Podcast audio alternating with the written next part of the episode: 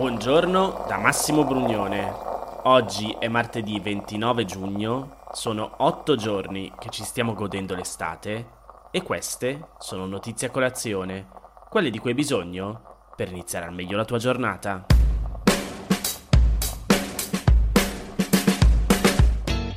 Dire che c'è Maretta tra i 5 Stelle è dire poco.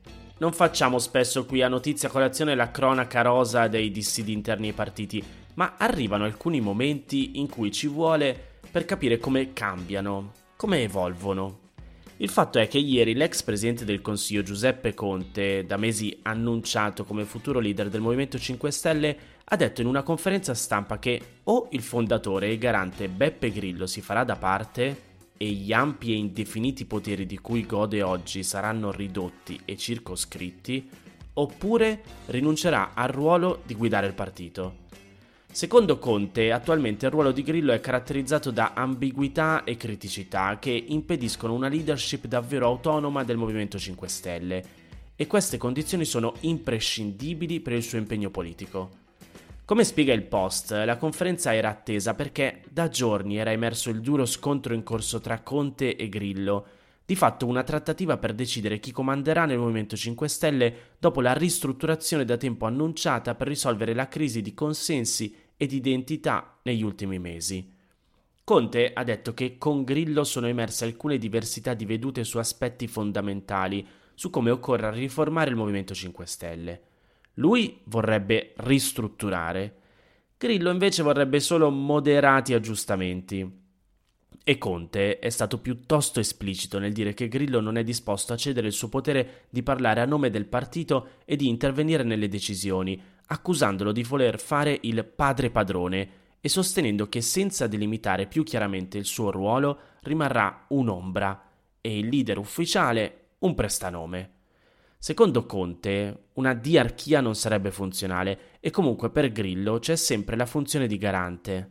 Tra l'altro, nel suo discorso l'ex premier ha citato e ringraziato più volte Vito Crimi, dirigente del partito e leader politico uscente, facendo intendere che stia dalla sua parte. Comunque, oggi Conte manderà la sua proposta per un nuovo statuto e la sua carta dei valori a Grillo e la diffonderà agli iscritti dicendo chiaramente che le mediazioni sono finite e o la sua proposta viene accettata oppure rinuncerà al ruolo di leader del partito. Ed ha anche smentito di avere già progetti pronti per fondare un partito personale in caso di rifiuto di Grillo. Io non te ne ho mai parlato, ma in realtà sono mesi che le cronache politiche raccontano le difficoltà di Conte nell'insediarsi ufficialmente come leader del partito, Prima però le questioni erano state soprattutto tecniche, legate alla scissione con la piattaforma online Rousseau, il suo gestore Davide Casaleggio e la frangia di parlamentari più radicali che era stata contraria all'appoggio al governo Draghi. Negli ultimi giorni, invece, è diventato evidente che c'era un'altra grana da risolvere, quella del ruolo di Grillo e della indisponibilità di Conte a mantenere lo status attuale, che aveva consentito al fondatore del Movimento 5 Stelle di esprimersi autonomamente e frequentemente sulle vicende politiche e del partito. Riferendosi ai netti cali nei sondaggi del Movimento 5 Stelle, che nonostante sia il primo partito in Parlamento e oggi dietro agli altri principali partiti, secondo Conte queste ambiguità e criticità spiegano la delusione di alcuni elettori.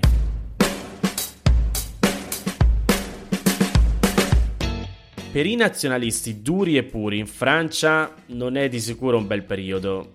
Ieri sera la sconfitta con la Svizzera agli europei di calcio e il giorno prima quella alle elezioni regionali.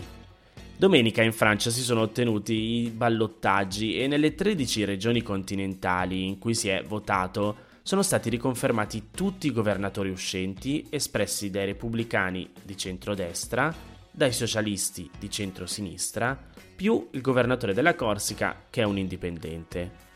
Il principale sconfitto, insomma, è stato il Rassemblement National, il principale partito di estrema destra guidato da Marine Le Pen, che dopo un risultato deludente al primo turno ha perso anche nella regione di Provence-Alpes-Côte d'Azur, dove il suo candidato Thierry Mariani era riuscito ad arrivare primo presentandosi al ballottaggio da favorito. Sarebbe stata la prima storica vittoria per il partito di Le Pen a un'elezione regionale, ma Mariani è stato sconfitto dal governatore uscente dei repubblicani, che ha vinto con un distacco di 15 punti. L'altro grande sconfitto è En Marche, il partito del presidente in carica Emmanuel Macron. A livello nazionale i candidati che sosteneva hanno ottenuto meno del 10%, ancora meno di quanto hanno raccolto nel primo turno. Secondo Le Monde, queste elezioni regionali rappresentano una vittoria del vecchio mondo. Infatti hanno vinto i partiti istituzionali che negli ultimi anni sono rimasti ai margini della politica nazionale. Politico fa notare che una vittoria di Mariani sarebbe stata molto utile a Le Pen in vista della campagna elettorale per le elezioni presidenziali del 2022, i cui sondaggi la danno più o meno a pari merito con Macron. Ma dalla serata di domenica è emersa un'altra potenziale minaccia sia per Le Pen che per Macron. Il governatore della Haute-de-France, Xavier Bertrand, è stato rieletto ottenendo più del doppio dei voti del suo sfidante del Rassemblement National. E nel suo discorso di ringraziamento ha ribadito la sua intenzione di candidarsi alle elezioni presidenziali con i repubblicani, ma al momento i sondaggi lo danno intorno al 15%. In tutto ciò, diversi giornali francesi hanno sottolineato la forte astensione ha votato circa un terzo dei francesi, una percentuale molto simile a quella del primo turno, mentre alle precedenti elezioni regionali del 2015 aveva votato al primo turno il 41,59% degli aventi diritto e al secondo turno il 50,09%.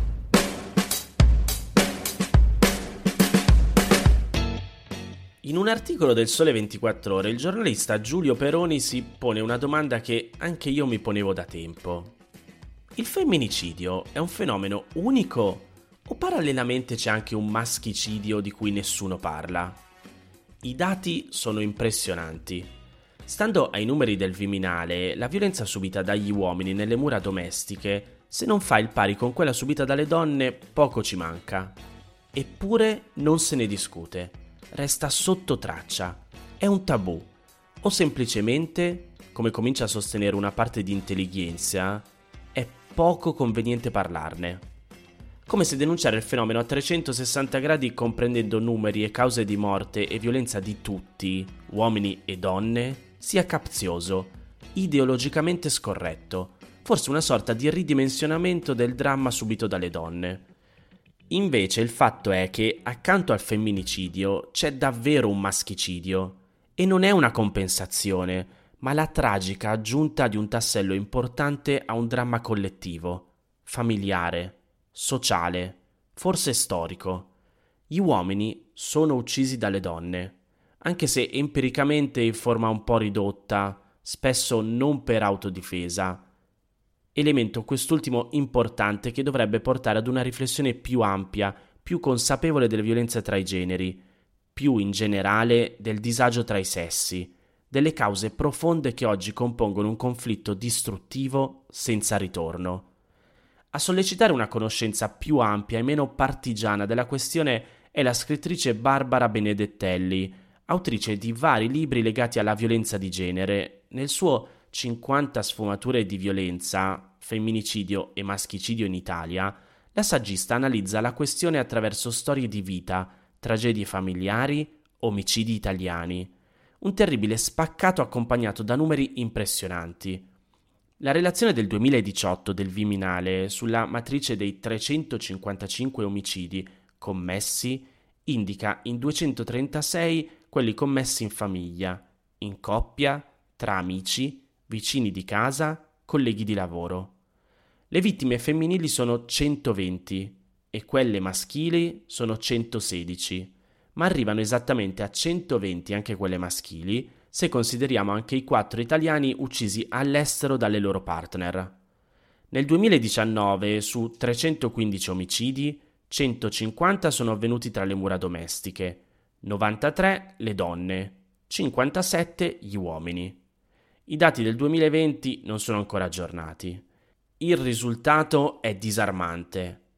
Oggi all'interno delle relazioni interpersonali significative si muore di morte violenta più che in ambito criminale. Ma che cosa succede per arrivare a tanto? Benedettelli spiega che molte donne hanno dichiarato di aver agito per difendersi in quanto vessate. Verità o escamotage per ottenere l'attenuante della provocazione lo stabiliscono i giudici, ma a meno che non ci si trovi in imminente pericolo di vita, che va dimostrato, dove ovviamente è legittimo difendersi, la giustizia fai da te è un reato pari a quello originario.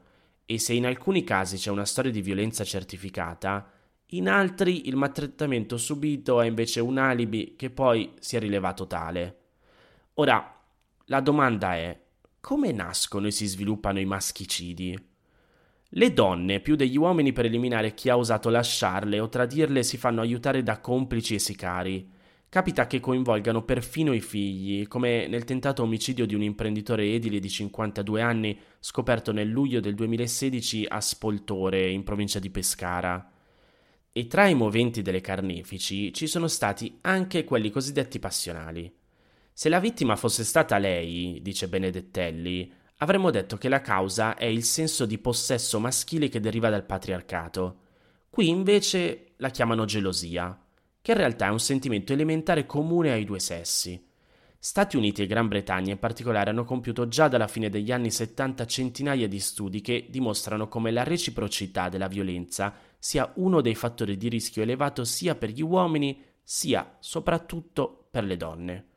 Su ampi campioni di popolazione di diverse nazioni emerge che la reciprocità è presente nel 57,9% dei casi e quando la violenza è unidirezionale, cioè nel 42% dei casi dove solo un membro della coppia ad agirla nelle sue varie forme, le femmine battono i maschi, 28,3% le prime, 13,8 i secondi.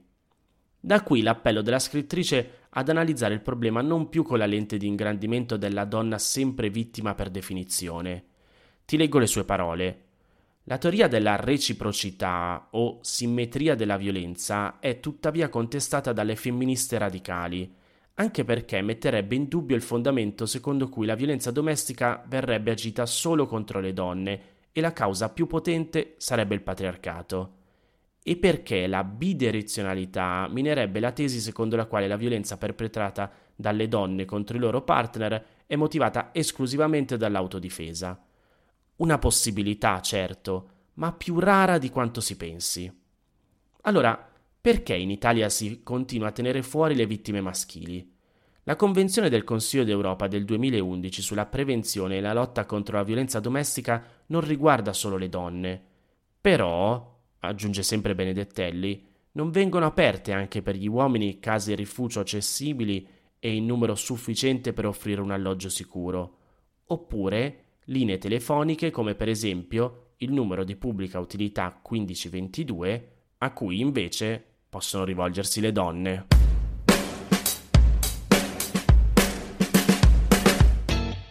Queste erano le notizie a colazione di oggi. Se ti va di aiutarmi e sostenermi nella produzione di questo podcast, puoi farlo inviandomi un piccolo contributo dal sito www.notiziacolazione.it.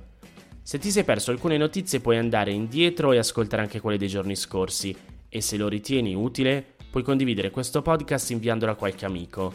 È disponibile su tutte le piattaforme audio. Ricordati che se vuoi puoi iscriverti al canale Telegram di Notizie a Colazione per riceverle tutte le mattine direttamente sul tuo smartphone.